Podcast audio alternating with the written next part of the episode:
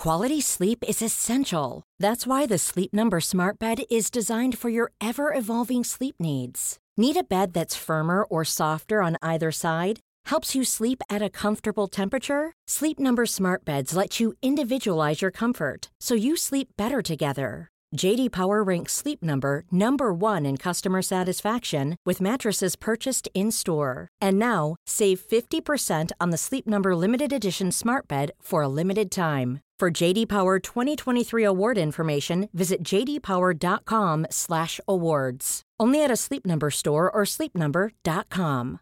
This is Paige, the co-host of Giggly Squad, and I want to tell you about a company that I've been loving, Olive and June. Olive and June gives you everything that you need for a salon-quality manicure in one box. And if you break it down, it really comes out to $2 a manicure, which is absolutely insane. It's also so easy to get salon-worthy nails at home with Olive and June. The difference between how your nails used to look when you did them yourself and now with the Manny system is a complete game changer. The best thing about Olive and June, too, is it's a quick dry. It dries in about 1 minute, lasts for 5 days, and full coverage in up to 1 to 2 coats. Visit oliveandjune.com/perfectmanny20 for 20% off your first system. That's oliveandjune.com/perfectmanny20 for 20% off your first system.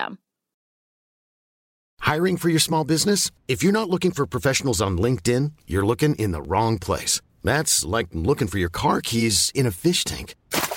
LinkedIn helps you hire professionals you can't find anywhere else, even those who aren't actively searching for a new job but might be open to the perfect role. In a given month, over 70% of LinkedIn users don't even visit other leading job sites. So start looking in the right place. With LinkedIn, you can hire professionals like a professional. Post your free job on linkedin.com/people today. Many of us have those stubborn pounds that seem impossible to lose, no matter how good we eat or how hard we work out. My solution is PlushCare. PlushCare is a leading telehealth provider with doctors who are there for you day and night to partner with you in your weight loss journey. They can prescribe FDA-approved weight loss medications like Wegovy and Zepbound for those who qualify. Plus, they accept most insurance plans. To get started, visit plushcare.com/weightloss. That's plushcare.com/weightloss. One size fits all seemed like a good idea for clothes. Nice dress. It's a T-shirt. Until you tried it on. Same goes for your healthcare.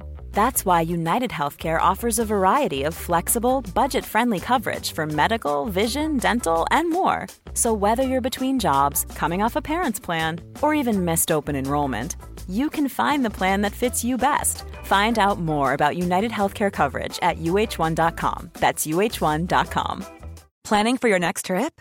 Elevate your travel style with Quince. Quince has all the jet-setting essentials you'll want for your next getaway, like European linen, premium luggage options, buttery soft Italian leather bags, and so much more. And is all priced at 50 to 80% less than similar brands. Plus, Quince only works with factories that use safe and ethical manufacturing practices. Pack your bags with high-quality essentials you'll be wearing for vacations to come with Quince. Go to quince.com/pack for free shipping and 365-day returns. The following is a presentation of the Force Center podcast feed.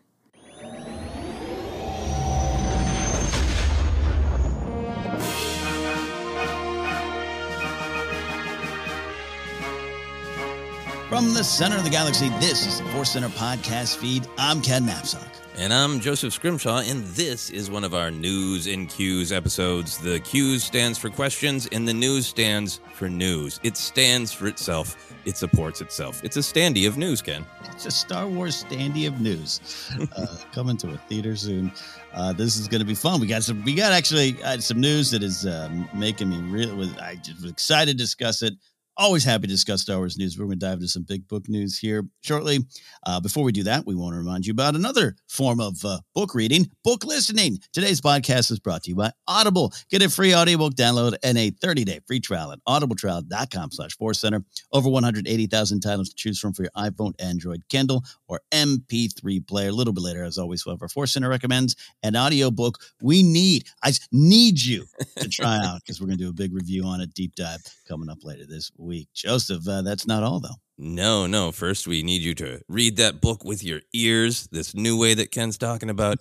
But we also have this other offer from Insight Editions. They're a publisher of a ton of great Star Wars books and other pop culture books. They're offering 35% off across their website if you use this special link, insighteditions.com/discount/FC35. This week, we are recommending the Insight Editions book, Secrets of the Jedi. Many great secrets in there, a very fun book, and its companion book, The Secrets of the Sith, should be arriving very soon. If you're interested in checking out those books or any Insight Editions book, you can use this link, insighteditions.com/discount/FC35. So excited for that. And just housekeeping in front of the house here. I think, Joseph, I got a package notification for some Secrets of the Sith coming our way. Ooh, so, you got a Sith notification. Those are the best. I can't wait to dive into that one there. Check out those offers on us, Star Wars: A Life Adventures. As you can probably tell from my voice, I don't know. Before the show, I was like, Joseph, do I sound weird? He's like, no, you sound great. I realized just now, Joseph, my ears haven't popped from the plane. Ah, everything sounds weird in the headphones.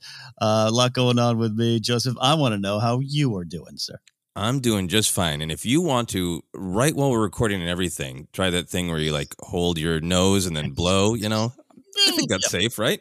It hurt. I tried that on the plane last night and I'm not going to do that again. Yeah, I think it's probably not the best advice. Certainly not an expert. For me, Star Wars Life Adventures, a lot of fun stuff going on, lots of busyness. This is a pop culture thing, but not a Star Wars thing, but kind of Star Wars thing. Big James Bond fan. My wife and I watched all of the James Bond movies, not just the Daniel Craig ones, but all of them in a build-up over the last month, 6 weeks. To see the new James Bond movie, No Time to Die, which we did at Grauman's Theater on Friday. It was great. Really enjoyed it. And sometimes there's some overlap between Bond and Star Wars, certainly just with characters. The movie Octopussy features many people that you will see in Star Wars. Roger Moore dressed as a clown, yelling at Admiral Mahdi. It's pretty great. So there's actor overlap with the British connection there. But sometimes there's some thematic overlap. And I was really excited to see some thematic overlap in No Time to Die. I won't talk about it at all because I don't want any spoilers. My wife and I will be talking about No Time to Die on our podcast, Obsessed, if you're interested. So that was like one of those kind of life adventures that was enhanced by the amount of time that we get to spend thinking and talking about Star Wars.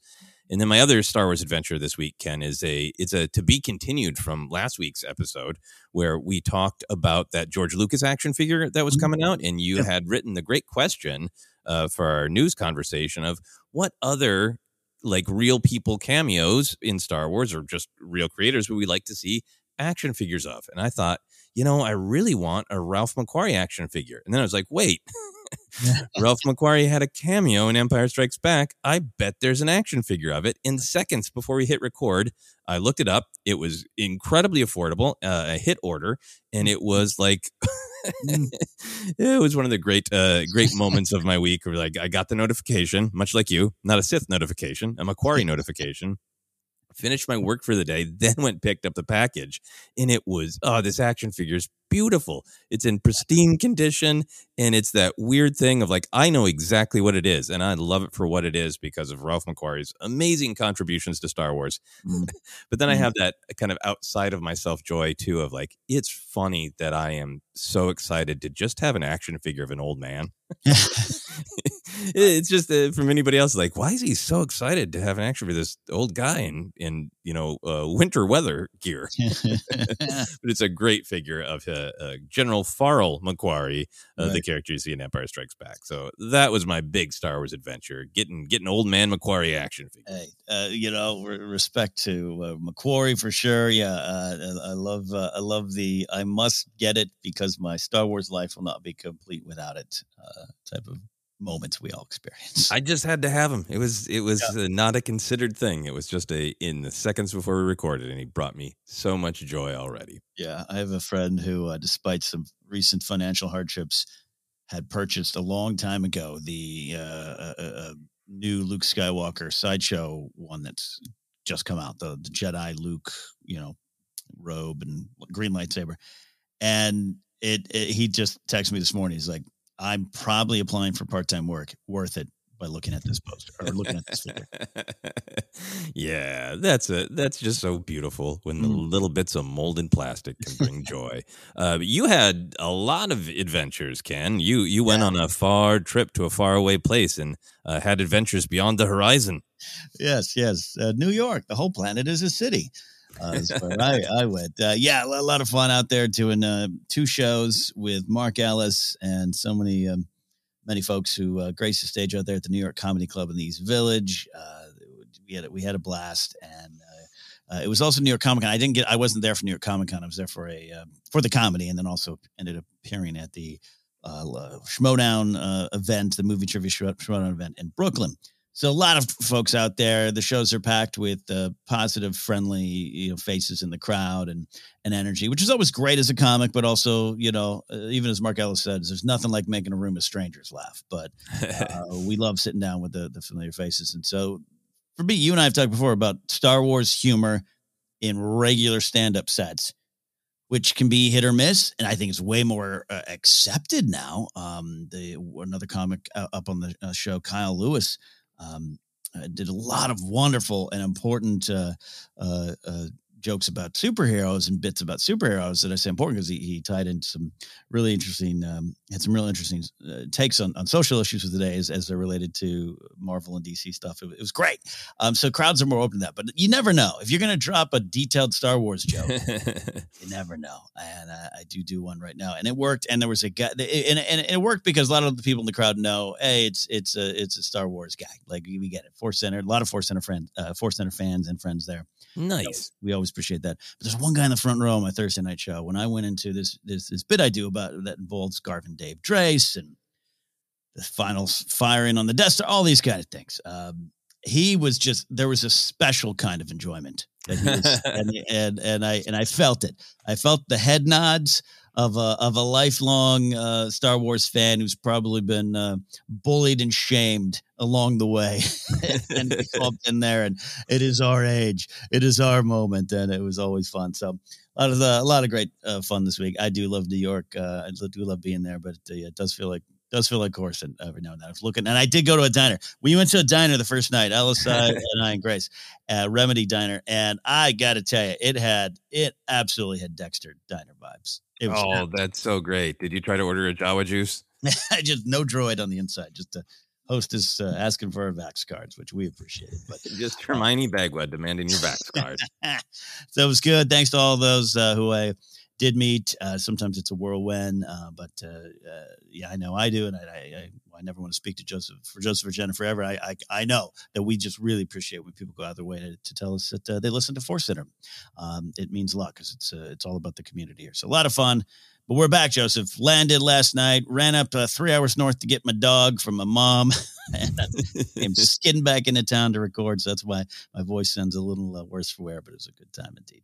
I think your voice sounds great outside of your own head, which usually when you're talking about that, it's more of a kind of a mental health thing. But actually, physically, your voice sounds great outside your head, Ken. I wish I had a quick meeting before this. I wish I'd known that. I wouldn't have sounded so weird going, I think your mic's broken. Something's wrong with your mic. Fix your mic. Well, those are great adventures, and you can absolutely speak for me when you say it is great to meet Force Center fans. It's always nice when people let us know that they enjoy what we do and being a part of this community. So congrats on all your awesome adventures this weekend. Oh, thank you, sir. And we'll dive into the Star Wars news. And hey, our Force Center community loves them some Star Wars books.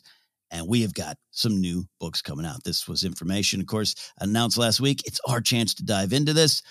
So I'll run through, Joseph, what we've got coming, and then I want to get your overall thoughts. We'll discuss that, and then we'll dive into these books on an individual basis. Yeah.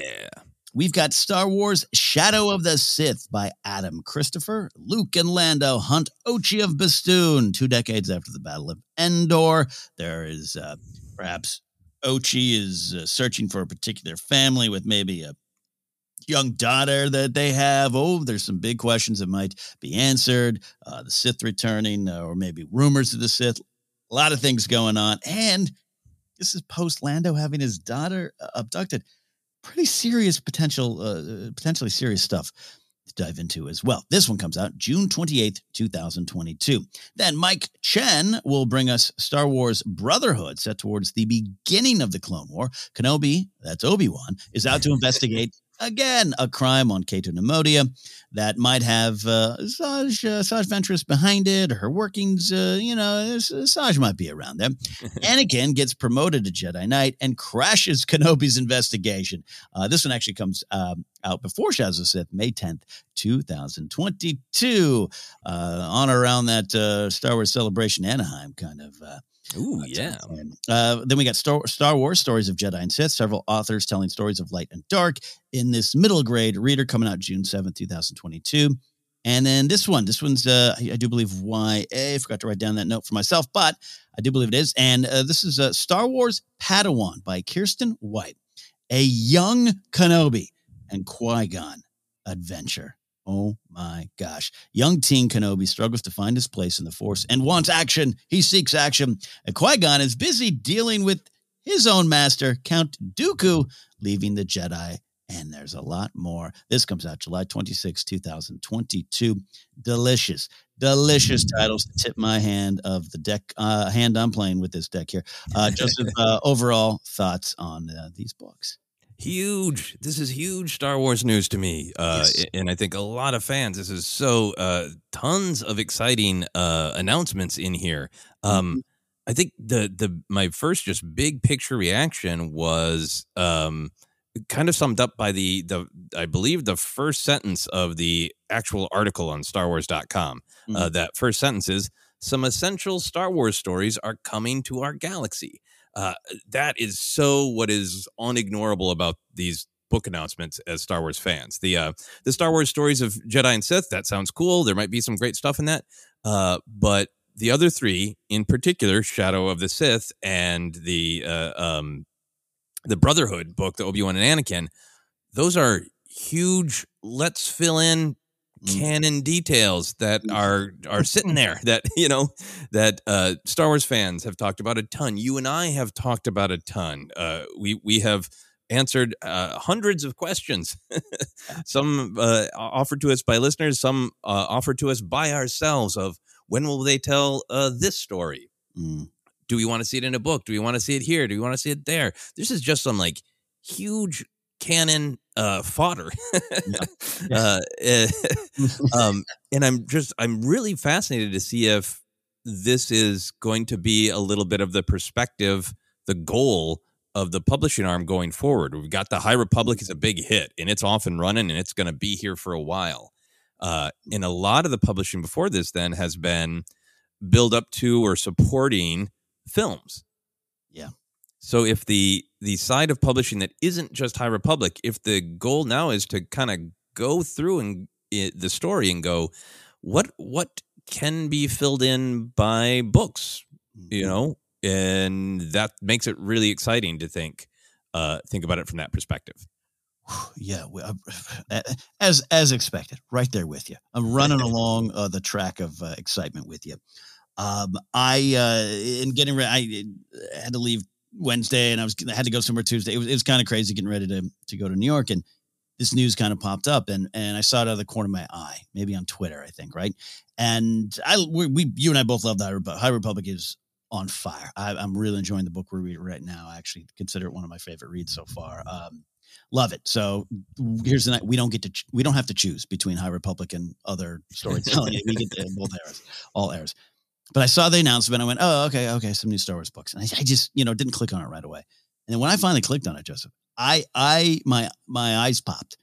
I was like, this is stuff that we've been waiting for, wanting. I'm excited. And then I thought, God bless those authors, the pressure that's probably on them. Some of this stuff, dumb. And man, and my imagination just started going.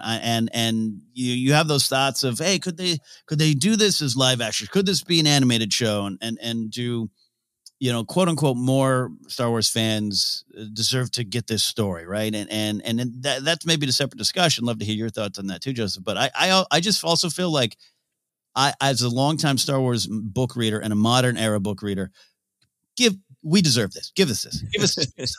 Give us this. Reward us. And they've been rewarding us from the beginning. But you know what I mean? Like, it was just like, no. This is ours. Give us. Yeah, no, I had like, I would say 92% joy and 8%. Wait, these feel like some pretty big things. Like in particular, I have been on about wanting to see Anakin's transition into Knight, and feeling like that's, and you know, it was so much it's been missing in my opinion. Yes. Because it's kind of caught up a little bit, not entirely, with the Gennady Tartakovsky. You know what I mean? Mm-hmm. But that's not fully canon, obviously, anymore. So I've been waiting for that forever. So there is that little part of me is like, but what about having this on screen? But I think the majority of me is just happy to have these stories told. They can be told in a different way because they're novels. But in terms of any like reading the tea leaves, yeah, for obviously Lucasfilm being like, yeah, go ahead, tell those stories there.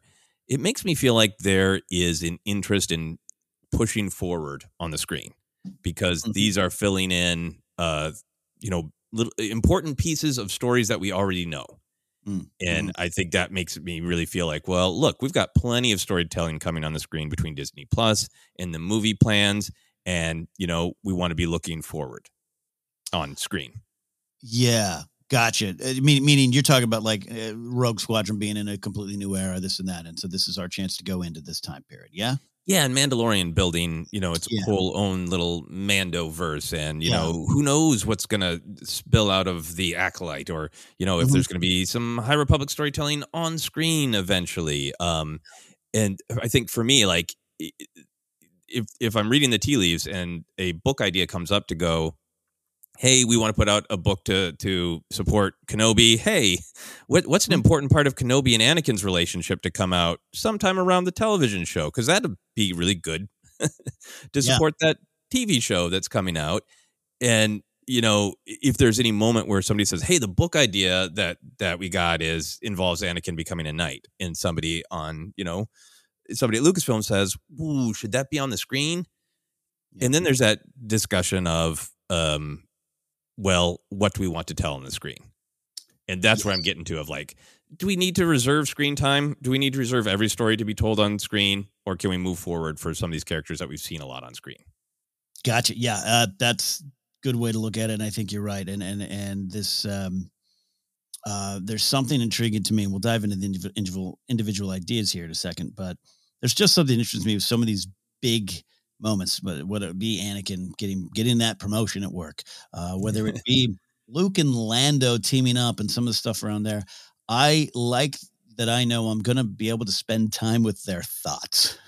Yeah, exactly. And I should also just want to say, like, this is utter conjecture on my part. I do not I have no full understanding of how the process goes within Lucasfilm. I'm just saying, for me, I think it's interesting to say it's okay to share some of these big stories in books because we got a lot planned for the screen. Makes sense to me. Yeah. Exactly. You might get some stuff with Vader, Anakin, Hayden, Ewan that, you'll not be worried about his promotion on TV. Maybe not, or we'll see. But yeah, I agree with you on that there. Well, then let's dive in here. Let's start with this middle grade reader. We're not ranking the ideas, but hey, Stories of Jedi and Sith is a little more general.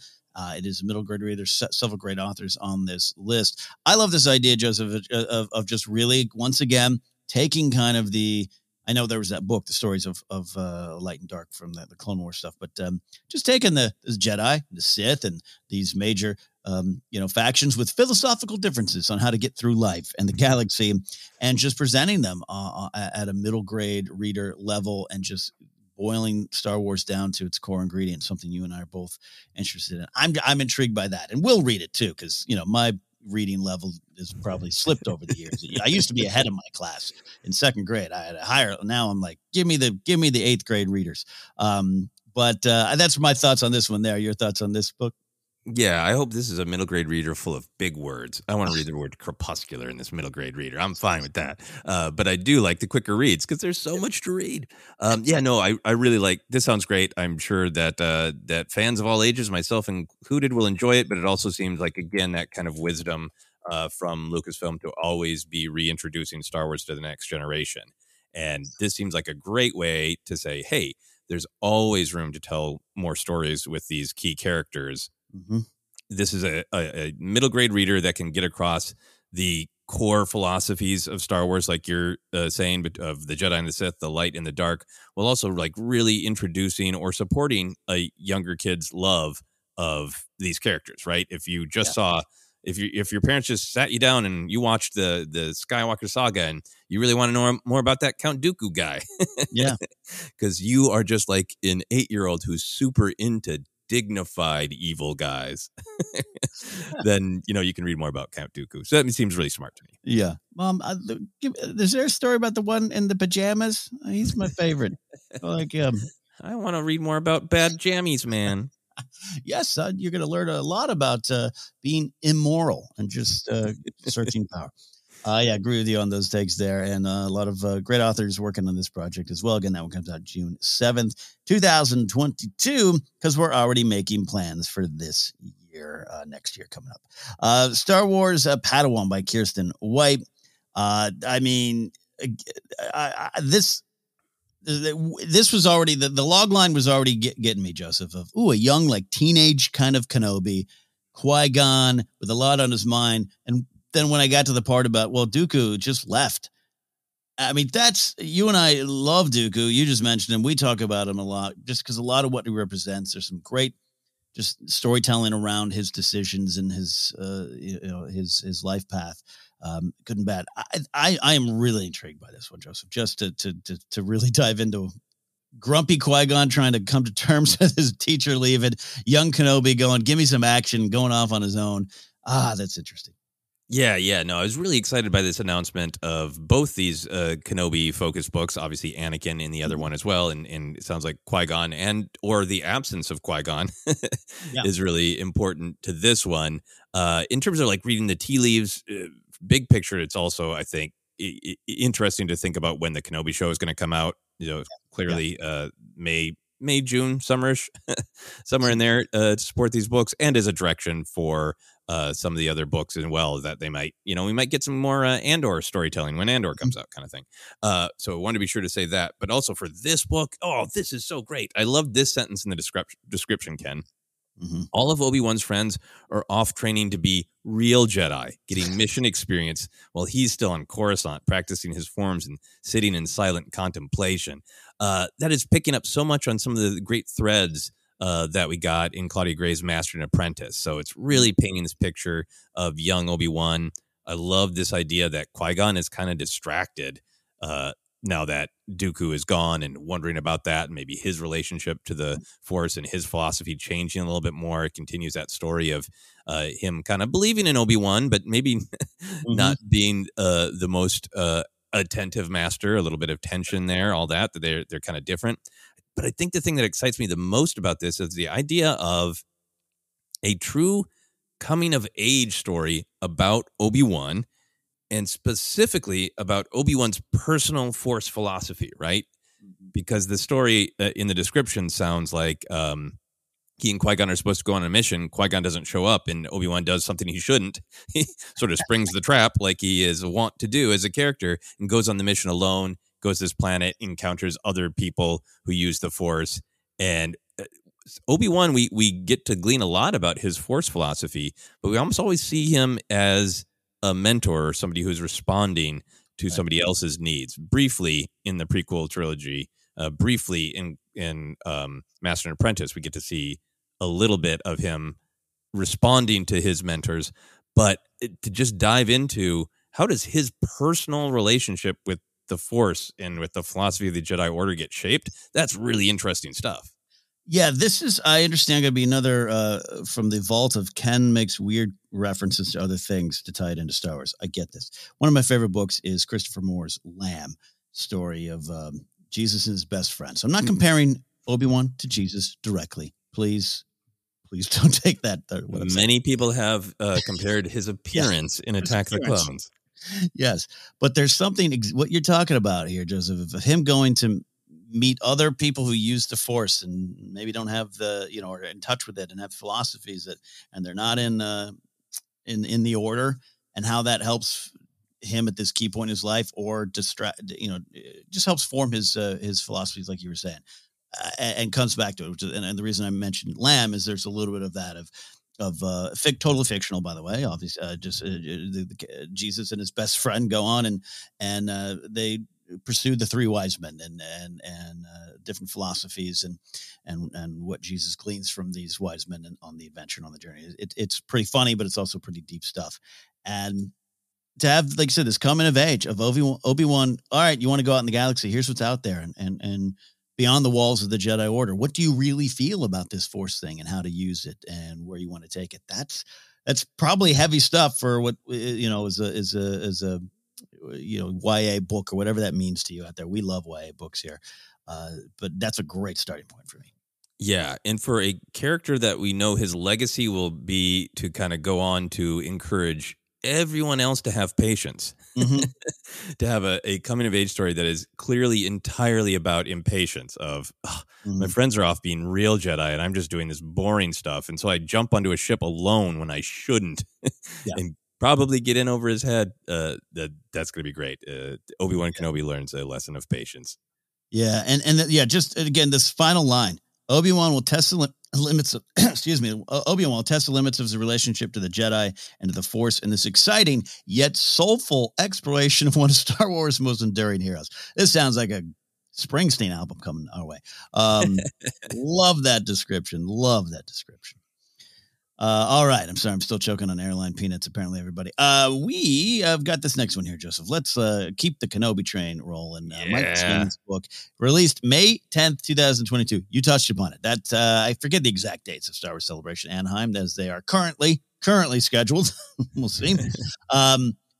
But we don't know Kenobi, the TV show. We don't know the time frame yet, but this is starting to sound like, we might get a feel for May. I don't know. I don't want to. Yeah.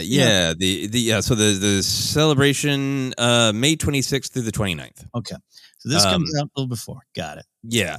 They have been taking to usually having something premiere on May the 4th, right? Mm-hmm. So I think there's a good chance that Kenobi is the kind of big Star Wars Day, May Day. Yeah. May Day. May Day is a different holiday that Star Wars hasn't taken over yet.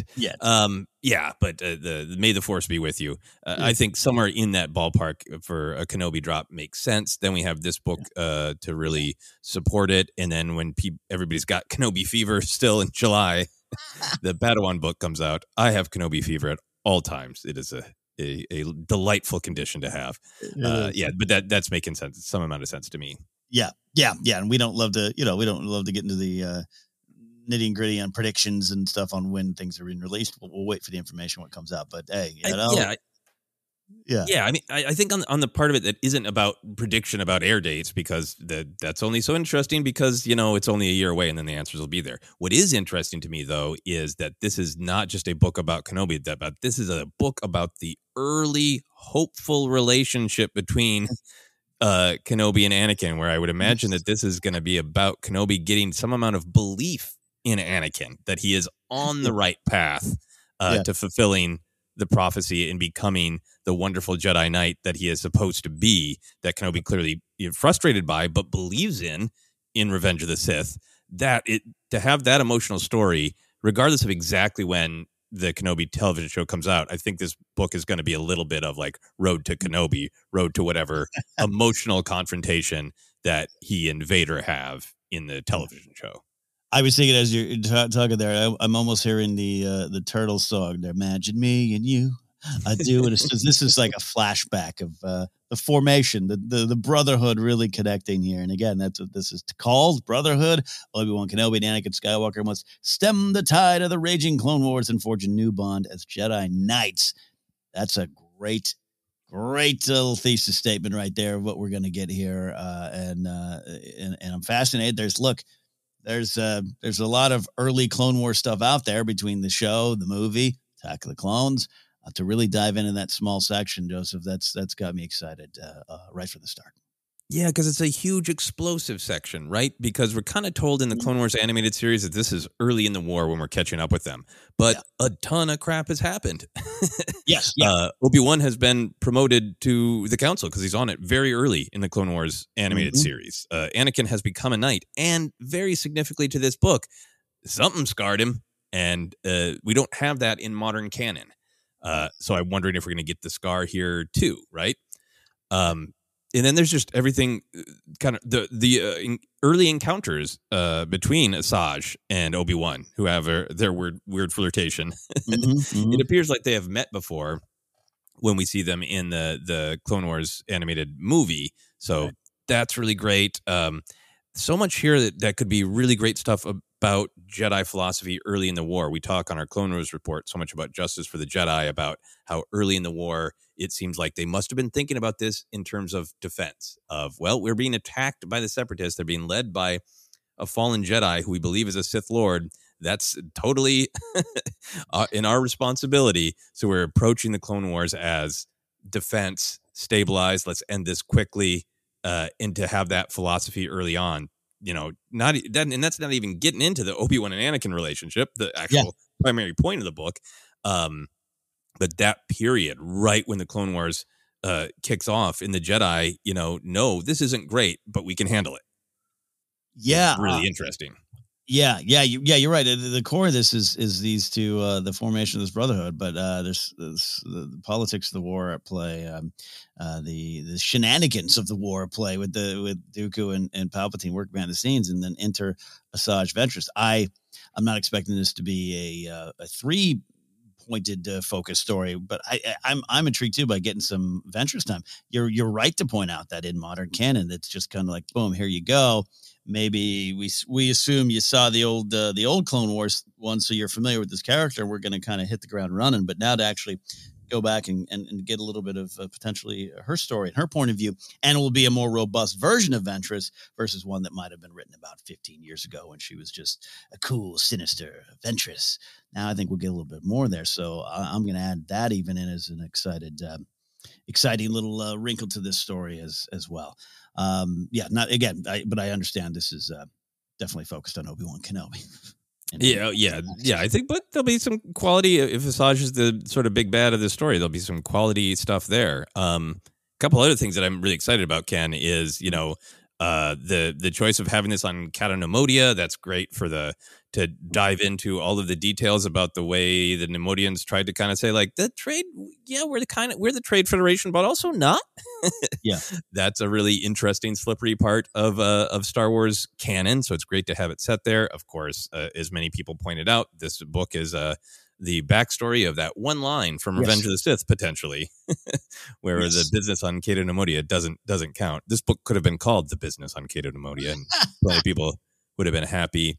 One of the other things that I really pulled from the description that I was super excited about is it's talking about Obi-Wan doing an investigation, and it says, with the help of a heroic Neimoidian guard. And I was thrilled to read this because this is one of the things that's been great about modern Star Wars canon is taking some of the characters, or more importantly, cultures that are pretty one-sided in previous Star Wars storytelling and fleshing them out. We're seeing a bunch of different perspectives about what a Gungan can be in different books, right? We have the great understanding of the Tusken Raider culture in The Mandalorian. And the Neimoidians can be pretty... villains, period. Yeah. With different, ideas attached to them that some of us can sometimes wrestle with. So the idea of seeing a Neimoidian guard who is heroic, a Neimoidian who is a little bit more three-dimensional and maybe heroic, maybe representing a little bit more of the culture than what we've seen on screen. That's great. I think it's a great point to pull out. And by the way, it reminds me that I'm still trying to pitch my evil Ewok story because they're all too positive. Yeah, there's got to be one of them who's dabbling in the dark arts. But great point, Joseph. That's great. And yeah, so funny. I did a search on that quote of The Business on Cato Neimoidia and just surprised that if you just type that in, going back, to 2010, 11, 12, there's Google searches of people just asking, what was the business on Cato Neimoidia? So, to get that answer, it sounds like we're having some light, fluffy canon joke, but go to the top of this conversation. That's big. That's big. We've been asking that since 2005. It is. I mean, I think Anakin's ascension to knighthood, the beginning of the Clone Wars, how does Obi-Wan process Anakin becoming not a Padawan, but his brother, is huge. I think that's one of the things that's really one of the relationship things that's clear when you spend a lot of time watching the prequels and the Clone Wars animated series, is that Anakin needs a father figure. He refers to Obi-Wan as a father, and Obi-Wan seems more comfortable with Anakin as his brother. Obi-Wan's still bossy. Yeah. He still worries about Anakin. He still bosses him around plenty in the Clone Wars animated series, but it almost feels like there's this weight off of Obi-Wan's shoulders if Anakin could be his own person, fulfill his destiny. Obi-Wan would prefer to have a brother than have a son. Yeah. Yeah. And I'm so curious to see how they dive into that. Well, Mike Chen, we are waiting for this one with great anticipation, but we're also not done. Let's get to this main event. Yeah. I'm sorry. I just did want to say one other thing. Oh, please. About this one. I'm so sorry. My Kenobi fever is out of control. I'm also, all these authors are great. They've all had other pieces in other parts of Star Wars. But Mike Chen, the writer of Brotherhood, also wrote what I think is one of my very favorite short stories from the Empire Strikes Back From a Certain Point of View book, which is Disturbance. It's that great piece about exactly how Palpatine started to put some pieces together. It features an amazing vision from Vader. I absolutely love that. So that makes me even more excited for this book because I so love that short story. Well, that is a great addition to the conversation, and glad you did it there. Yeah, Kenobi fever, no cure in sight. And I am okay with that. But jumping ahead in time, that's right. We are going to, as we talked about earlier, Shadow of the Sith by Adam Christopher. And you and I were talking before recording, Joseph, says 2 short stories in both of the From a Certain Point of View novels, The Witness and End of Watch. We can talk about those. But, Joseph, let's just dive in. Let's get into this one here. The Empire's dead, nearly 2 decades on from the Battle of Endor. Endor, the tattered remains of Palpatine forces fled to the farthest reaches of the galaxy. But for the heroes of the New Republic, danger and loss are ever-present companions. Love that, even in this newly forged era of peace. Let's go into this one. What do you think? Oh, this one sounds absolutely great. This is so many different interesting stories, right? We have Lando's Child, which was a thread that was going to be in Rise of Skywalker at some point, and then gets picked up a lot in the Visual Dictionary Companion explaining this, the idea that if they stick with this story, the idea that the First Order targeted the children of heroes of this Galactic Civil War to abduct. So that is great. It ties into the story of the horror of First Order taking children. To get more about Ochi and his sacred blade, as they said. Man, I love the character of Ochi. I know he's been featured in some of the comics. I haven't caught up with those yet, but I love Ochi. I love that creepy, weird knife with its creepy, weird, the most complicated version of Google Map possible. That you got to frame it from the Southern Shore. You know, only this blade tells. All that clarity on that stuff, the timeline of that stuff, amazing. Then just how is Jedi Master Luke Skywalker feeling right now about the possibility that the Sith might reemerge? Is he kind of zen about it, of like, well, this is a cycle and that's part of my job is to make sure it doesn't emerge? Or is this a like, wow, I really thought that this was a little bit more contained, and is Luke fearful, or is Luke a little cocky, or any number of emotions? How is Luke feeling about the possibility that there is a large Sith threat lurking somewhere? I love that. I love this thing. This is why I love this. Danger and loss are ever-present companions, even this newly forged era of peace. 20 years out, and whatever the Mandoverse brings us, we're past that a bit. We've got the tattered remains are long gone. They're out here, and we got a lot of the politics forming, Leia, the centrists, the populists, all that kind of stuff going. And to have that kind of dark shadow kind of reemerge, and what the Luke that we know we get where do the cracks in the foundation begin? And like you said, is it like, we got this, I got this, or, oh, crap, I better form that school I was planning on doing. Or, man, this put a lot of pressure on this young nephew of mine running around in middle school. Like, I mean, my mind starts to go a lot of different areas with that. And then the other side, Lando, and this very dramatic, traumatic personal loss, painful loss that he never fully heals from. I mean, this idea, we know he just ends up packing it in and moving to Pisana here, yeah, getting this mobile studio apartment in Pisana. That's some very powerful emotional things to dive into for me. Yeah, no, I love what you're saying about Luke. Is it possible that he leans towards the future of saying like, yep, no, I understand this threat is on the horizon. It is natural that the threat rises again. That's what the Jedi are for.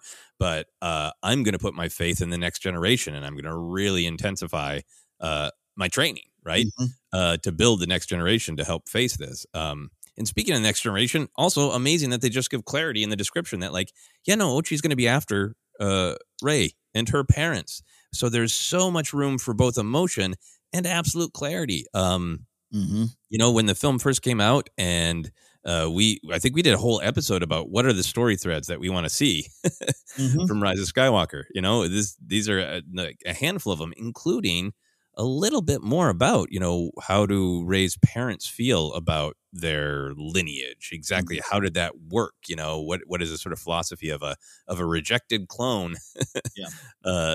Considering himself a child of Palpatine who wants to run from him? How much does her father truly know and understand? All that stuff is, you know, up for grabs in this book, which is really exciting. Well, you're so right, too. And, hey, again, no pressure on you, Adam Christopher. It sounds like you had fun writing this book. This is outside of, and correct me if I'm wrong, Joseph, outside of, say, you know, Snoke gets his robe and becomes whoever he is or turns into Snoke from whatever he was. Other than that, I mean, these are some of the biggest questions that came out of Rise of Skywalker just in terms of, wait, what happened here and this and that. This is some big stuff, again. That we love exploring the themes on, but I want to find out, and I want to see what they have as the answer to that, and all the relationship with Chad, our buddy Chad Palpatine. We haven't mentioned him in a while. All that kind of stuff. That this is the one that made me okay, Star Wars News. Let me scroll. Holy crap, they're doing this, and just hearing you talk about it, I'm excited about those threads being picked up and turned into a nice sport coat or sweater. Yeah, and I think that's the thing that maybe excites me the most. We started this conversation by talking about, you know, a little bit of that tiny push-pull of, but would you like to see some of these stories on the screen or whatever? But when I really think about it, there's so many bits and pieces of ideas, emotional canon from the Star Wars books that I always think about that just absolutely enrich and enhance the story on the screen, and I'm excited to get not just those answers, right, but the real emotional story. And it's so fun to be able to read a book like this, and I can watch the sequel trilogy and I enjoy it exactly as it is. Because to me, Star Wars always has a little bit of a tip of the iceberg storytelling. It invites you to imagine. But then you read a book like this and you get a little bit more of that emotional canon. Mm-hmm. And then you get to watch something like The Last Jedi or The Rise of Skywalker with a little bit more of this emotional canon is just really rewarding as a fan. Yeah. And look, I can already hear conversations I might be having around at bars and parties of, well, I shouldn't have to read the book and all this kind of, and I think I don't think that's, I just never, that's never sat well with me because I don't think that's what they're saying. Well, you got. No, you don't have to, because the story of Rise of Skywalker is not the story of Palpatine's rejected clone son's feelings. That's not the story. Yeah, but reading that story might enhance the feelings, you know. And Lando's lost child is not the story of Rise of Skywalker. Lando being somebody who has kind of lost the will to fight, but coming back to life with the empathy and the understanding of an elder. That's his story in Rise of Skywalker. But then we'll get a little bit more emotional support, you know? Yeah. Yeah. And yeah, along the way, there's always going to be little moments, whether it's stuff from Catalyst or Rebel Rising or other books where you're like, oh, that line or sequence I would have loved seeing a movie or TV show. That's always going to exist, but I think you're so right. And it's part of our general philosophy here at Force Center. This tip of the iceberg storytelling just means The story will come, but the story still stands. Whether it's just the tip of the iceberg or the entire iceberg, it's still there, and it's still part of the Star Wars universe. Can't wait for this one. You mentioned Ochi. I do like most of what they've done with him in the comic series. It's been a weird time for me as a Star Wars fan with the comics. They're doing some great stuff overall. Some of it's just, maybe not for me. But the Ochi stuff is generally, they've used him in an intriguing way, in a fun way, just kind of having that weird character around with still one of my favorite bad Star Wars names. Like Ochi of Bastoon it's something unique, but I've really grew to love the name. And so get a little more time with good old Ochi. Well, not good old, bad old Ochi. It's going to be interesting too. Yeah. I mean, I love the name Ochi of Bastoon. The of is just so great and weird. And he's terrifying looking in Rise of Skywalker. Absolutely terrifying. And then imagine the added insult of being terrified of him and then learning his name is Ochi. And like, I got to be terrified of a guy named Ochi. All right. Love it. Love that. Love that. Love that. All right. Any final thoughts on Shadow of the Sith, Joseph? No. I've got my Kenobi fever to calm down so we can move on. And the only cure is more Kenobi. Final news story of the day. We're actually staying in the book realm. Now, this is really cool and interesting. We got an art of book coming, but it is the art of Star Wars Visions. Big book on the way. Zach Davison is the lead writer of this one, 200-plus page book. Celebrating the concepts, designs, and the art of Star Wars Visions. We love these books. The art of books are tremendously popular. And I do love that they do them for all the big, even Galaxy's Edge or the video games, not just the movies and TV shows. It's Star Wars, and so much goes into every little piece of media that comes out. Like eventually, I would love to eventually have an art of the High Republic. Like we've seen so much of it, Yes. Mm-hmm. So what's your thoughts on Star Wars Visions getting its own art of book? I'm excited by just the existence of the book because of the amount of support of the concept of Star Wars Visions.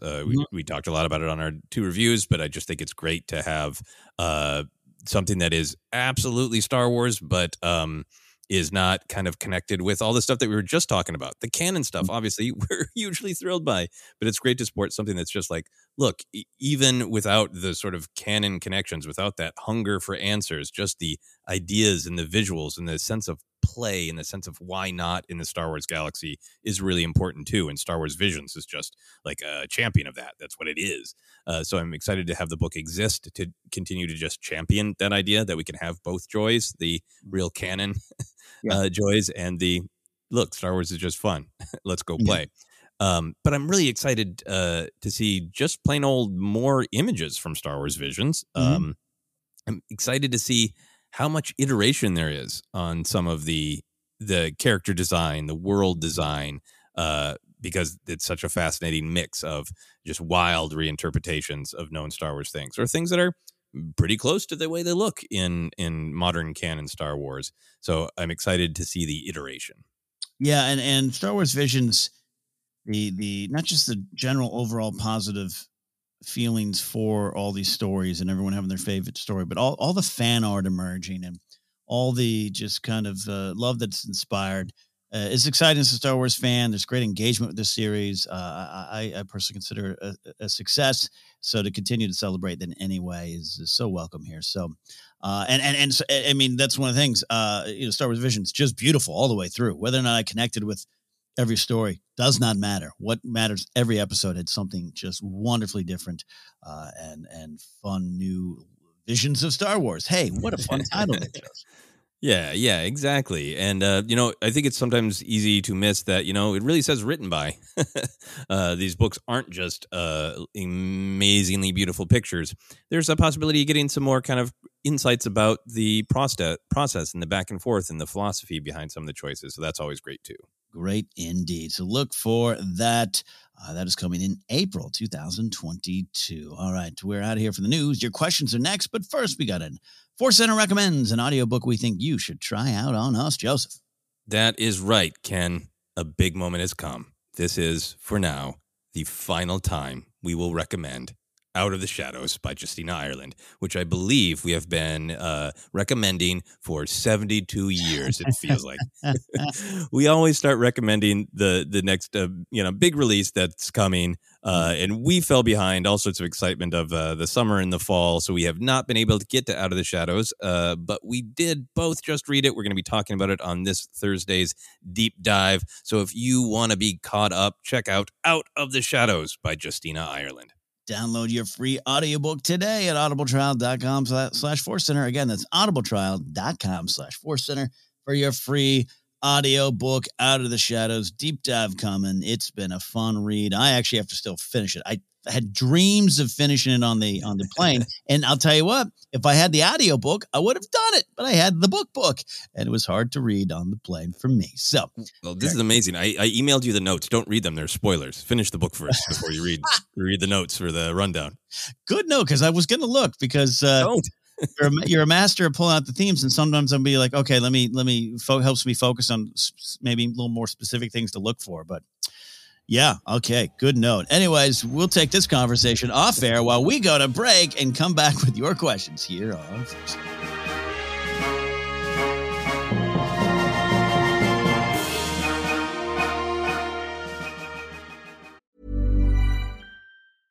Hey, I'm Ryan Reynolds. At Mint Mobile, we like to do the opposite of what Big Wireless does. They charge you a lot. We charge you a little. So naturally, when they announced they'd be raising their prices due to inflation, we decided to deflate our prices due to not hating you.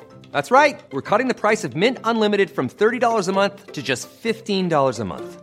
Give it a try at mintmobile.com/switch. $45 up front for 3 months plus taxes and fees. Promo rate for new customers for limited time. Unlimited more than 40 gigabytes per month slows. Full terms at mintmobile.com. Mom deserves the best, and there's no better place to shop for Mother's Day than Whole Foods Market. They're your destination for unbeatable savings, from premium gifts to show-stopping flowers and irresistible desserts. Start by saving 33% with Prime on all body care and candles. Then get a 15-stem bunch of tulips for just $9.99 each with Prime. Round out Mom's menu with festive rosé, irresistible berry chantilly cake, and more special treats. Come celebrate Mother's Day at Whole Foods Market. I'm Sandra, and I'm just the professional your small business was looking for. But you didn't hire me because you didn't use LinkedIn Jobs. LinkedIn has professionals you can't find anywhere else, including those who aren't actively looking for a new job, but might be open to the perfect role, like me.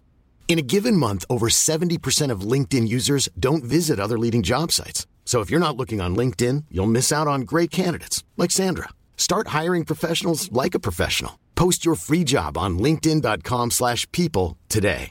Cool fact, a crocodile can't stick out its tongue. Also, you can get health insurance for a month or just under a year in some states. UnitedHealthcare short-term insurance plans, underwritten by Golden Rule Insurance Company, offer flexible, budget-friendly coverage for you. Learn more at uh1.com. Hi, I'm Daniel, founder of Pretty Litter. Did you know cats tend to hide symptoms of sickness and pain? I learned this the hard way after losing my cat, Gingy. So I created Pretty Litter, a health monitoring litter that helps detect early signs of illness by changing colors, saving you money and potentially your cat's life. Pretty Litter is veterinarian developed, and it's the easiest way to keep tabs on your fur baby's health right at home. Go to prettylitter.com and use code ACAST for 20% off your first order and a free cat toy. Terms and conditions apply. See site for details.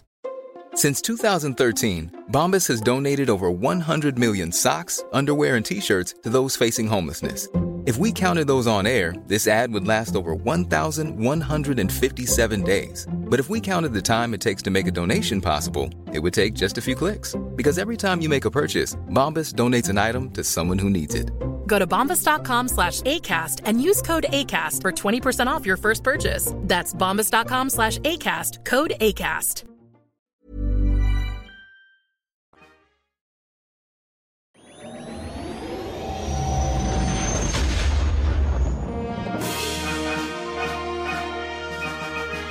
All right, welcome back to Force Center. Joseph and I have worked out our Out of the Shadows notes quandary, and we're ready to get back into the show. And your questions, Joseph, what do we got? Yeah, we got 2 questions from Twitter and 2 questions from our patrons on Patreon. We'll go first to Twitter, where Ross Squatch has asked, from a trivia standpoint, do you welcome the introduction of new things, or do you fear that memorizing the mating habits of Bonbrax will make you forget the fuel capacity of the GR75 medium transport. Love the show. Thanks for the kind words, Ross. Love this question. Over the years, Ken, you and I have both really dived into doing some Star Wars trivia, like the actual competition with the great movie Trivia Schmodown and other random places here and there.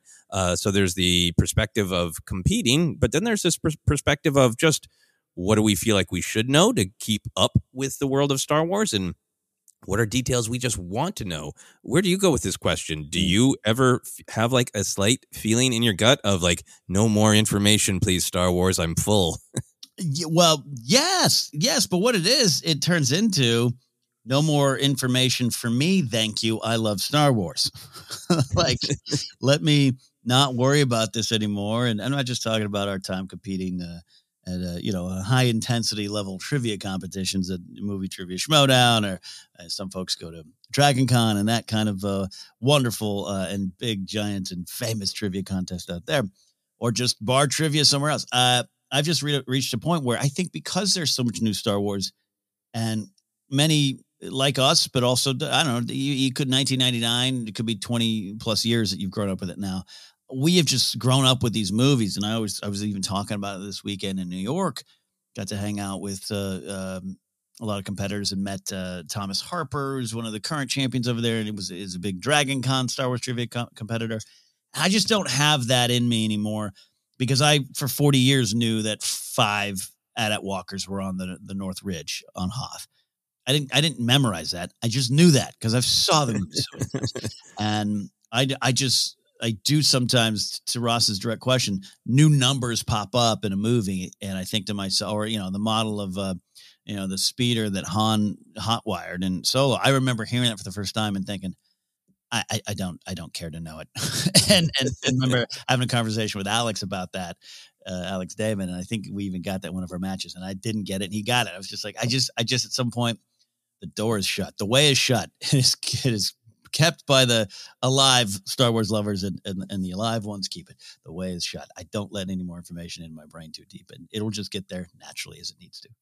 Yeah. No, I definitely hear and agree with a lot of the things you're saying. I just went through a rigorous training for the last movie Trivia Schmodown I competed in. That match is out, so you can go watch it.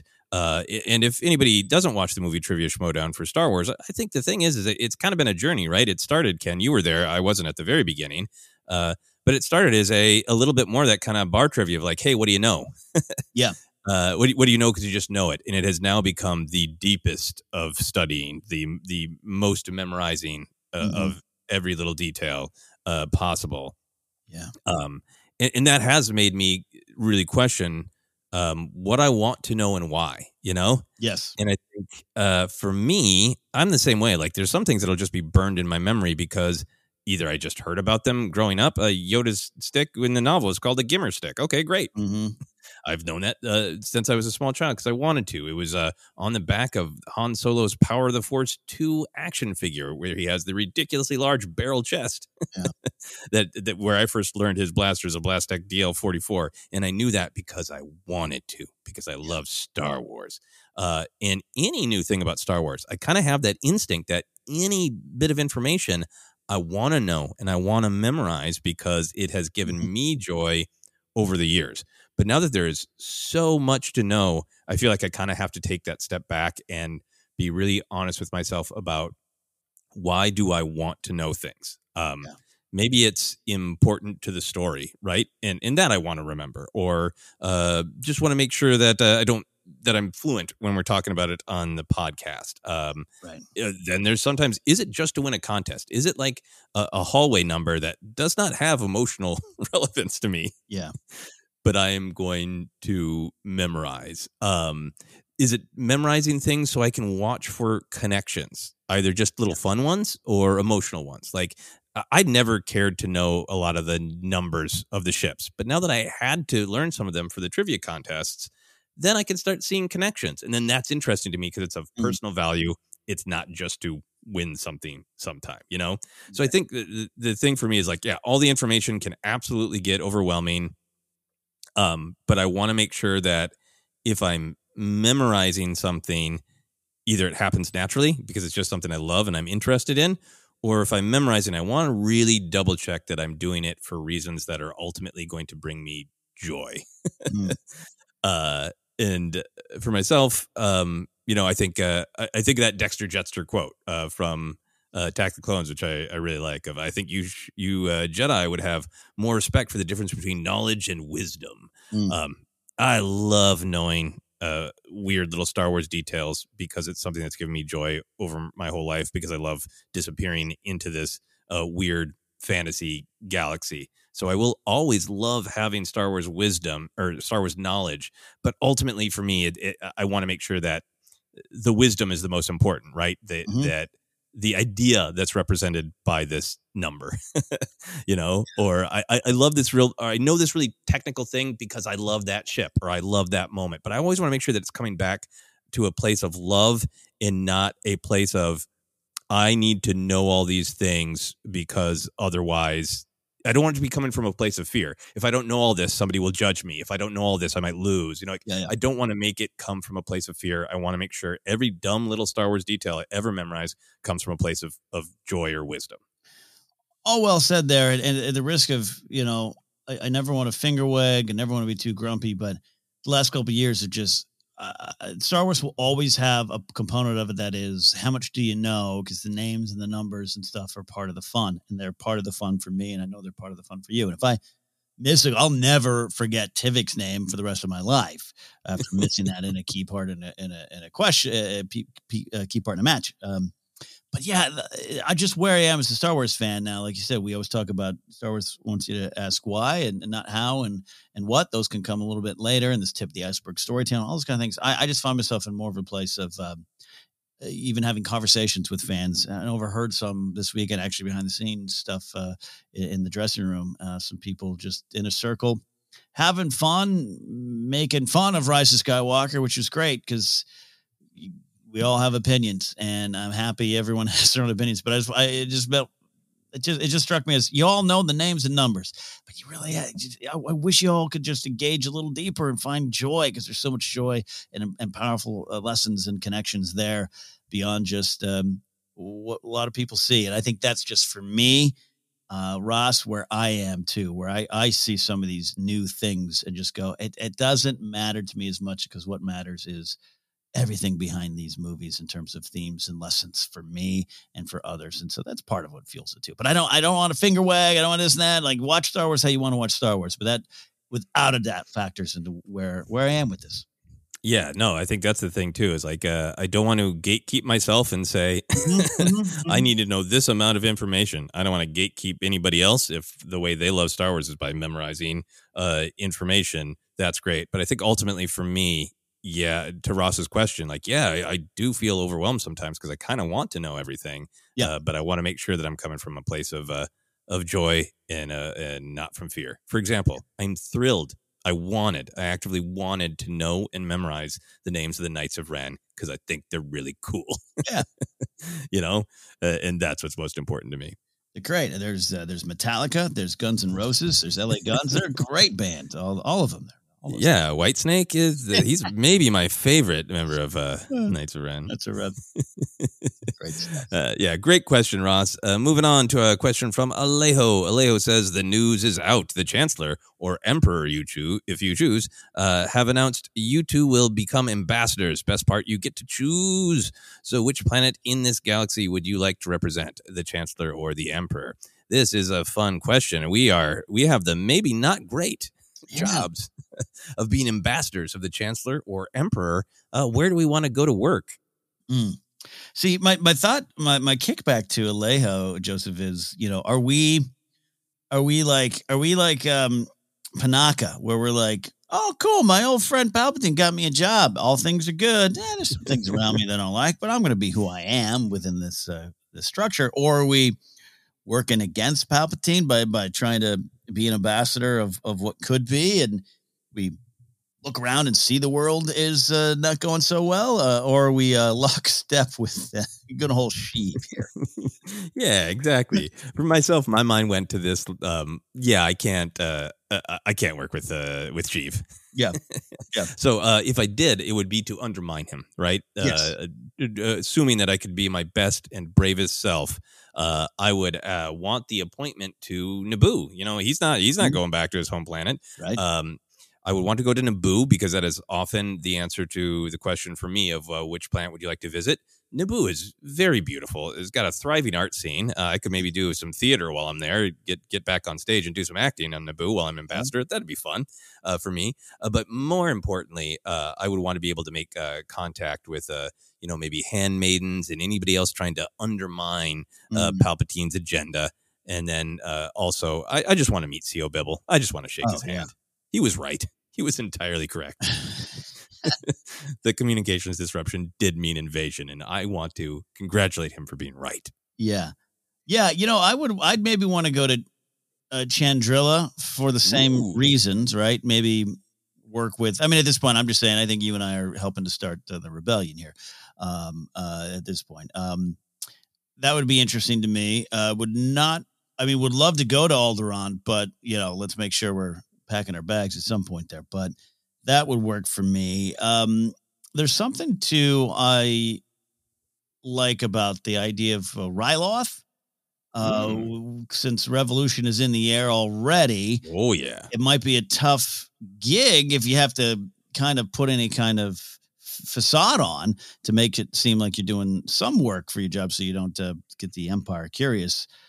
So we're talking dangerous things. I try not to make my answer Endor anymore for a lot of things. I don't think the Empire cares about the Ewoks, but maybe if you could convince Palpatine that we might one day need to set up a base there. Let me see what I can go do here. I'd like a little mountain getaway. Might be a good job for a year or two. Well, now, Ken, I don't know if we've talked about this before, but maybe now what I need is for us to write the fan fiction where Jar Gerard took an escape pod off the Death Star and he is living with the Ewoks. So is it kind of like the MASH spinoff after MASH? Is it a little bit like Gerard? Gerard yeah, on? After Star. After Star. Yeah. I don't know. Yeah. Oh, that's great. Great question, Alejo. Any other thoughts before we move on, Ken? No, tough gig. That's a tough gig because Palpatine, he'd be watching everybody and he might know the choices you're making. Yeah, morally compromised or life under threat. At least try to live somewhere nice while you're in that not great position. Moving on to our questions from Patreon. Adam Knight asks, what is your most tired hot take when it comes to general Star Wars discussion, be it good or bad? Mine is Empire is clearly the best movie, which, while it's delightful, I'm not sure is relevant given the anthological nature of the Star Wars saga or saga. Great. Thank you for letting me say the word anthological. That was a ton of fun. Ken, this is a good challenge for us to remain positive while also honestly answering the question about which Star Wars hot takes feel like we have spent enough time on. As Star Wars fans ourselves. Yeah, I'm trying to not to mention anyone by name that I know. There's one category, one kind of bucket of hot takes that I've been tired of for a while. And then there was one I heard this weekend again in this theater dressing room, green room that we are in. I'll start with that one because it's minor. That Rise of Skywalker is overstuffed and too fast-paced is... One of the ones overstuffed is a blanket film critic term. And I'm not even talking about like a film critic, like a Moulton or one of those type of classic, an actual film critic. I do believe it's a job. I do believe it's a skill and I do believe it can be important at times. I've always been a fan of that, but it's in this era. And I think everyone knows, I just hear that a lot. It's overstuffed and too fast paced. What that movie, maybe on your first viewing, there's a lot going on. There's some bonkers stuff. I've always said that. The more you watch it, the more it's pretty straightforward in there. The more it's the big themes and stuff that we love. That is, I just don't. I hear that. I just want to go. You might never like this movie. I'm not here to convince you to like this movie, but fast paced. Like you always talk about the serial adventure side of Star Wars. New Hope zips. All the Return of the Jedi is like two short films in one, like, and it moves. Like, before you know it, you're in the briefing room of Endor, ready for the final battle. You're going on. Does Rise of Skywalker try to pull from the other movies and give you big answers and reveals and all this kind of stuff? Yeah, I get it. Maybe that's where that comes from. But I've just grown tired of hearing that one because I just don't think it's a super fast movie. Yeah, I mean, I think for me, this is where just really trying to talk about why we feel the way we do is so much more rich and interesting, right? Mm-hmm. Because you and I have the take that the film is really trying to be true to the early spirit of Star Wars, including the adventure serial, which, you know, I love Last Jedi and Rise of Skywalker. Part of the reason I love them both is because they're different. They're different parts of the story with serving different, agendas, mm-hmm. and they should not behind the scenes agendas, but telling different parts of the story. And I feel like Last Jedi dials down. It's got great action scenes, but it dials down the number of action scenes and the how close they are together, right? Yeah. So I understand somebody saying like, I really like that pace of Last Jedi. I prefer that. But then, you know, Rise of Skywalker wants to be an adventure serial, and I'd love to be able to have conversations with people going like, oh, I will accept that premise, and then say, I don't like that pacing, rather than the movie is bad, period. Yeah. Because I just always find any take, I'm almost happy to discuss almost any take if I can truly hear the person's personal reasoning behind it. Right. You know, or personal, like, I don't ever need somebody to like something that I like, but I want to know the why of why they don't like the film, either because of their personal relationship to it, their preferences in Star Wars. I'm happy to have them pull actual examples from the film, not from interviews with the creators or, you know, sort of imagined behind the scenes fights or hearsay, but actual what happened in the film or the TV show or the book, and why didn't you respond to it? Then I feel like I'm having a conversation with another person, and I can maybe learn a little bit about them, and I can maybe try to understand their perspective. Mm-hmm. Then I find it an interesting conversation. Yeah. Yeah. I wish you were with me for at least one day in New York. So that's the first one. I have another one, but we can kick to yours if you want, sir. Yeah. Yeah. Well, I think for Adams, I think his example of the hot take he's tired of is Empire is clearly the best movie. I mean, I think for me, I think that is that whole conversation about how we talk about things, objective versus subjective, right? Yeah. I'm tired of any conversation where somebody tells me what is clearly the best. Yeah.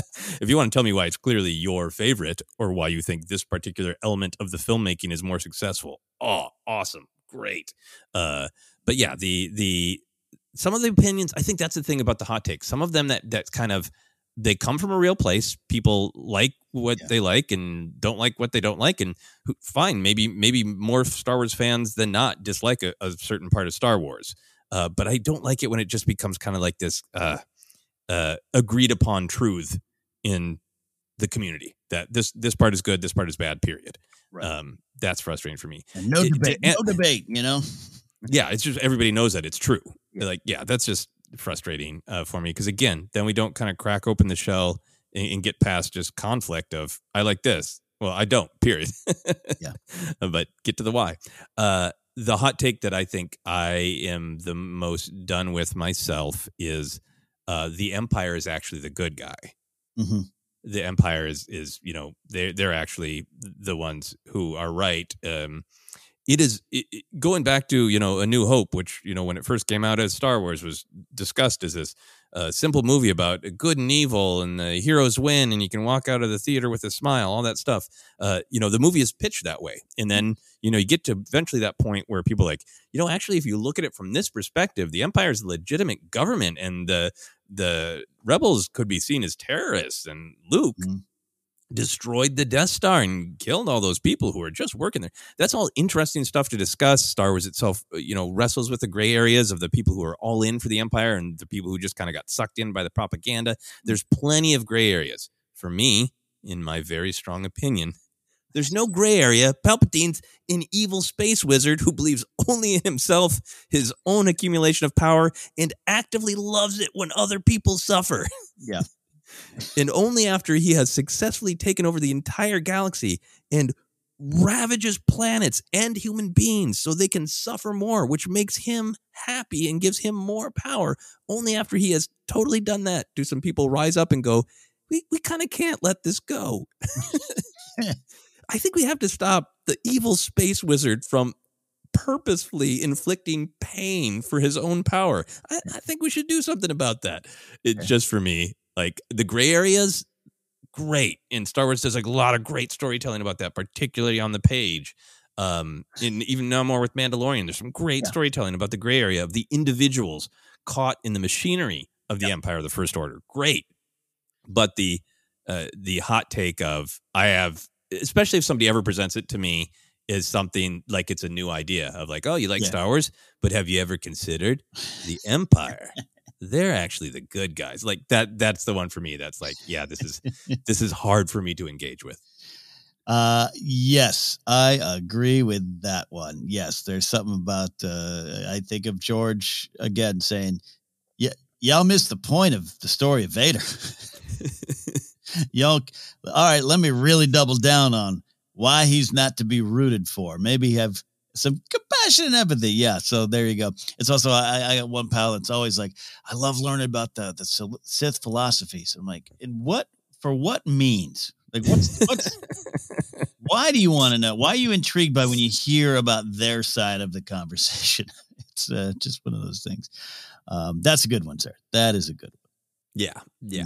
And again, like I said, I really want to caveat because I always want to own things that they're my opinions. Yeah. I will say that this is an opinion that is supported directly by quotes from Lucas and Filoni, two fairly prominent voices in the Star Wars community. But I always do want to caveat. There is plenty of storytelling to be had about the gray areas and about which heroes chose to take their fight against the Empire too far, like Saw Gerrera, all that kind of stuff. Yep. There's plenty of gray areas to discuss. For me, it's just the black and white. The Empire are the good guys, period. Yeah. That's the one that's hard for me. 100%. Did you have another specific hot take example? Yeah. My one keeps coming along to this idea. I hear a lot of the whether it would be Luke and Last Jedi or one for me that like from Solo is Alden was good, but it just wasn't the same character. And that Luke and Last Jedi was not the same character, not the character. And that can spin off into hashtag not my Luke or that meme I saw go around again that the Luke from Mando. That's the one we deserve. But we got the green milk drinking one. And that's a hot take. I have no seconds for anymore. But the Luke one, we can go on and on, but I was particularly the Solo Alden one. Like, say what you will about the film, or maybe you really wanted to see the Lord Miller version, all those kind of things. Got it. Get it. Good. And the movie does play a little smaller because the immediate fate of the galaxy is not at risk. I understand all that, but I'm sorry, man. That was Solo. That was the character of Han Solo. At a key point in his life, at some key moments in his life, learning a lot of what we love. And I can't stress enough how much I love Alden Ehrenreich in that role. And so it just doesn't make sense. If you sync it up from even from the way he stands, there's that, I always talk about that one shot. There's like Alden kind of from a couple shots from behind with his hands on his hip. I'm like, you could cast him in a young Indiana Jones role based on just that posture alone. He got Harrison Ford down on that side, and it's not just an impression or impersonation; it goes deeper. And then, as a character side, all those moments you and I love the big boast, mutter trouble under his breath, and all those things. It's that character. It's the same person, and but we're learning, and he's learning a lot more. And those are one of the ones that I just kind of nod politely, reach for the snack at the table, and go to another part of the party. Yeah. No, I understand frustration with that one. I think a lot of it is, as we always say, hey, your taste is your taste. And if you just see that movie and you're like, it's not Harrison Ford. And to me, Han Solo is Harrison Ford. And it just didn't resonate with me. I didn't like it. It's never going to work for me. Great. There's nothing to argue there. That's your personal taste. Yeah. I think what can maybe get frustrating, because you and I spend so much time talking about, analyzing, thinking about, enjoying, is like when you really look into the film, there's so much support for this. This film is written by people who know this character inside and out, who are writing him at this point in his life, shaping him of where he's going to go. Alden's performance is clearly not, an impression. It is playing the soul of this character who wants to be one thing, but kind of knows he's the other, but doesn't want to admit it to himself, and all these great things going on. And I think it's hard when we spend a lot of time thinking and talking about it. And, you know, there's a difference between somebody who just sees the movie and has an opinion. Great. You have every right to it. And I think sometimes it's hard when we're coming at it from like, here's the essay that we have in our minds about what's truly going on in the film, the narrative choices, the acting choices that make this character truly Han Solo. For me, I think that's sometimes a hard part of the casual conversations, is like, what kind of conversation are we having? Are we writing dueling essays? Or are we just having a friendly conversation about which movies you liked or not, you know? And that, I think that is a part of it too, of just trying to assess what kind of conversation are you in? That's actually, you and I could probably just do a whole show on this, but we don't want to get too negative. But yeah, it's that's a great way. Do we just want to talk about the War of the Lightsabers and the seismic charges, which are all cool? Do we want to talk about that, or do we want to talk about what this means to so many generations and have those conversations? Because the hot take that I'm tired more than any of it is the personal one.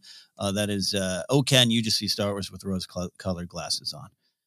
That is. You know, and I know you've received different versions of that as well, Joseph, as anyone who's in the Star Wars talking world, and expresses love, but not just love, but just let's talk about everything and break it apart and have fun doing that. That one's it kind of wraps up all of them for me. Just, again, tired of dealing with that one too in a way, but luckily we don't have to deal with it too much. We don't have to engage with it. We can just go talk Star Wars here on Force Center.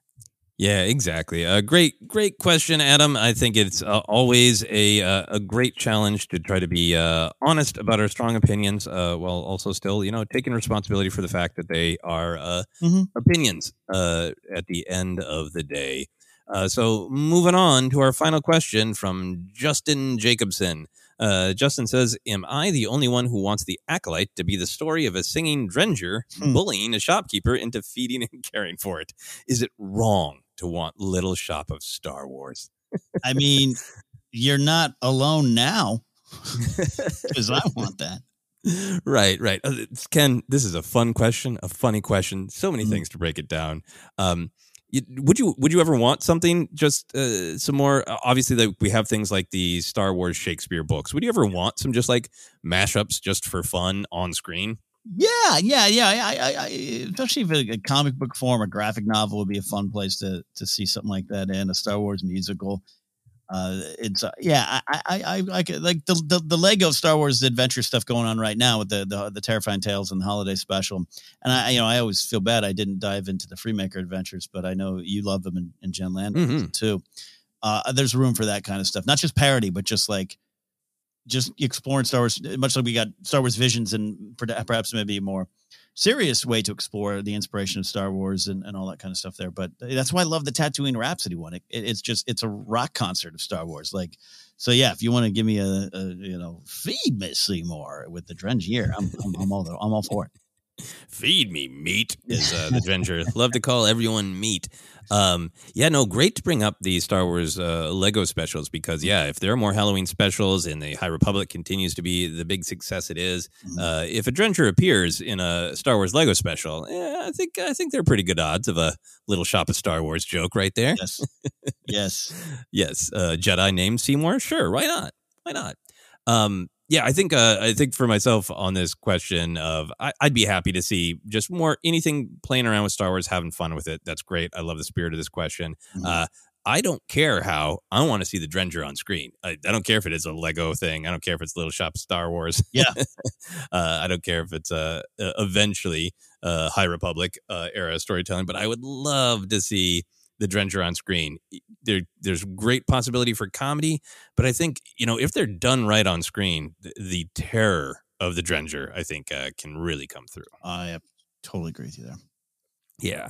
And since Justin also name checks the Acolyte, what are your hopes right now? Are you hoping that we know we've been told it takes place at the sort of tail end of the High Republic, and we've been told that's just sort of an era, just for clarity about the era. That's not necessarily like anybody announcing that it's going to tell the fall of, you know, anything or that.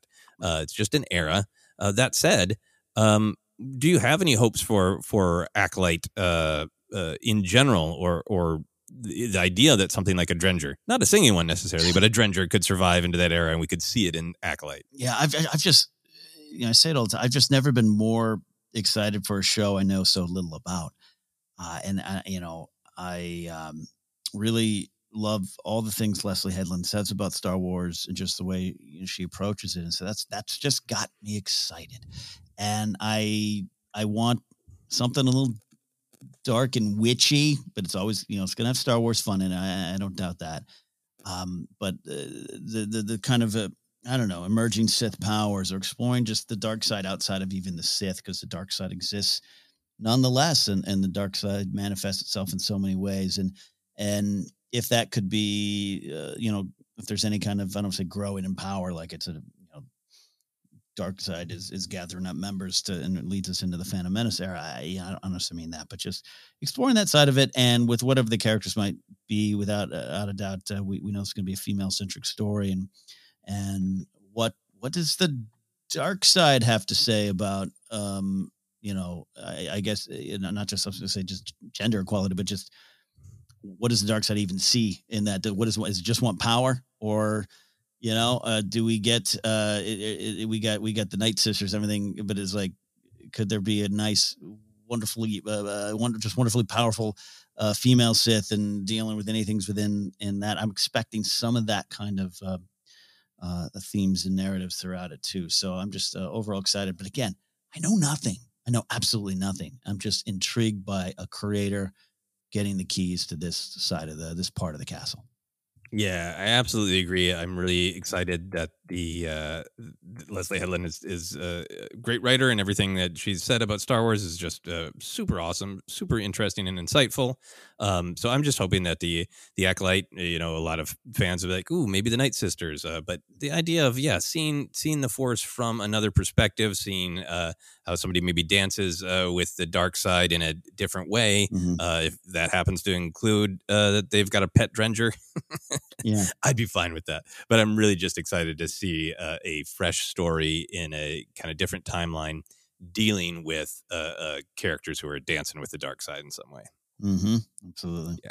So those are the questions, Ken, from Justin, Adam, Alejo, and Ross Squatch. Thank you all very much for the questions. That are the questions. Them thar the people asking that questions.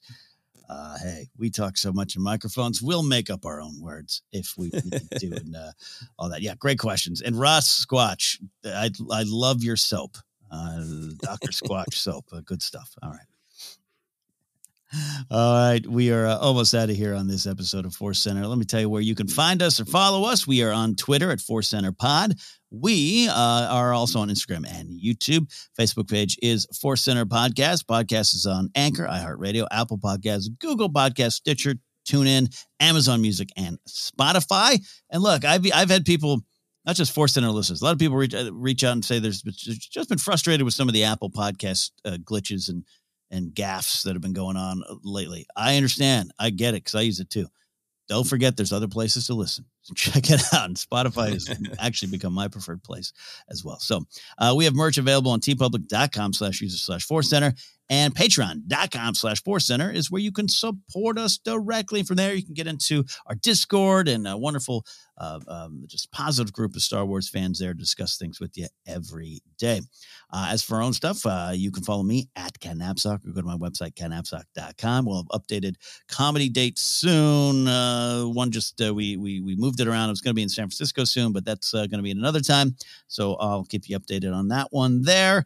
And as always, we like to plug in and talk about things out there in the world where we want to put our resources or just shine a little light on. I'm going to go back to the one I work with a lot, the California Fire Foundation at cafirefoundation.org. I think we're hopefully out of a lot of the fire seasons, but that's also when a lot of the people who lost things or firefighters and families and other things that go through need even more help. So go to cafirefoundation.org to plug into that one. Joseph.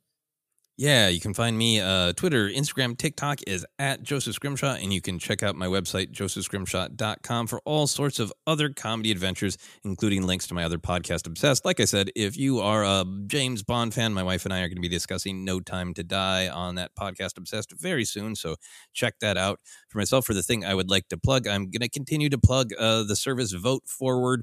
It is a service where you print out letters and then you write a personal message about why you vote, and then those are sent to voters just to encourage them to vote. They've been doing some studies and they have verified that this is working to just get more people to use their power. Go vote, go make a choice, go make a difference, and use your power. So if you're interested in writing some letters, you can check it out at votefwd.org.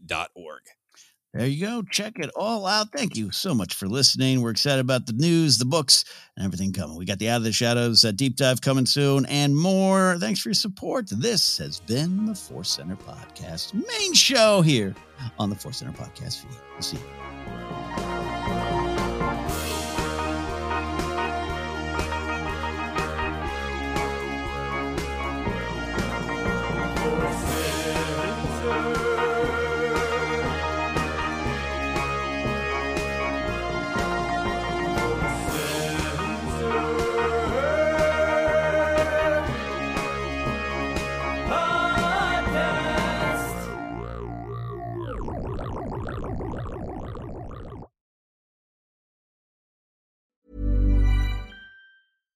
Hi, I'm Daniel, founder of Pretty Litter. Cats and cat owners deserve better than any old-fashioned litter. That's why I teamed up with scientists and veterinarians to create Pretty Litter. Its innovative crystal formula has superior odor control and weighs up to 80% less than clay litter. Pretty Litter even monitors health by changing colors to help detect early signs of potential illness. It's the world's smartest kitty litter. Go to prettylitter.com and use code ACAST for 20% off your first order and a free cat toy. Terms and conditions apply. See site for details. Mom deserves the best, and there's no better place to shop for Mother's Day than Whole Foods Market. They're your destination for unbeatable savings, from premium gifts to show-stopping flowers and irresistible desserts. Start by saving 33% with Prime on all body care and candles. Then get a 15-stem bunch of tulips for just $9.99 each with Prime. Round out Mom's menu with festive rosé, irresistible berry chantilly cake, and more special treats. Come celebrate Mother's Day at Whole Foods Market. Even when we're on a budget, we still deserve nice things. Quince is a place to scoop up stunning high-end goods for 50 to 80% less than similar brands. They have buttery soft cashmere sweaters starting at $50, luxurious Italian leather bags, and so much more. Plus, Quince only works with factories that use safe, ethical, and responsible manufacturing. Get the high-end goods you'll love without the high price tag with Quince. Go to quince.com/style for free shipping and 365-day returns.